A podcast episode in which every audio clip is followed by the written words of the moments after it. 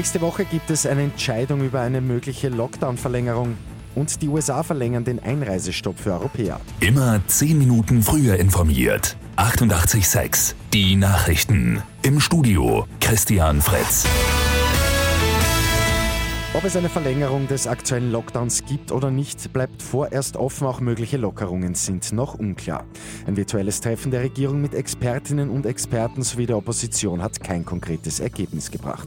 Gesundheitsminister Rudolf Anschober hat im Puls vierundzwanzig-Interview dann aber schon konkretere Ziele für Lockerungen genannt. Das bedeutet achthundert, siebenhundert, so in dieser Größenordnung, weil dann wären wir auch bei der sogenannten sieben-Tages-Inzidenz Inzidenz äh, schon in etwa in die Richtung unterwegs, wo wir hinwollen, nämlich weit unter hundert zu kommen. Eine Entscheidung soll erst kommende Woche nach einem weiteren Treffen der Regierung mit den Expertinnen und Experten fallen. U S-Präsident Joe Biden hat den Einreisestopp für Ausländer aus Europa erneuert.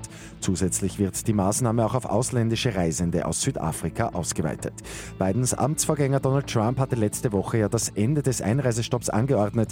Von der neuen U S-Regierung heißt es aber, dass jetzt nicht der richtige Zeitpunkt dafür ist. In den Niederlanden ist es am Abend wieder zu schweren Ausschreitungen gekommen. In mehreren Städten haben Hunderte gewaltsam gegen die Corona-Ausgangssperren demonstriert. Die Polizei hat mehr als hundertfünfzig Randalierer festgenommen. Und Schrems in Niederösterreich setzt jetzt auf energiesparende L E D-Beleuchtung. Die gute Nachricht zum Schluss. Die Masten der Straßenbeleuchtung werden umgerüstet. Der Anfang ist schon gemacht. In den nächsten Wochen werden dann alle Masten mit L E Ds versehen. Mit achtundachtzig Komma sechs immer zehn Minuten früher informiert. Weitere Infos jetzt auf radio achtundachtzig Komma sechs Punkt A T.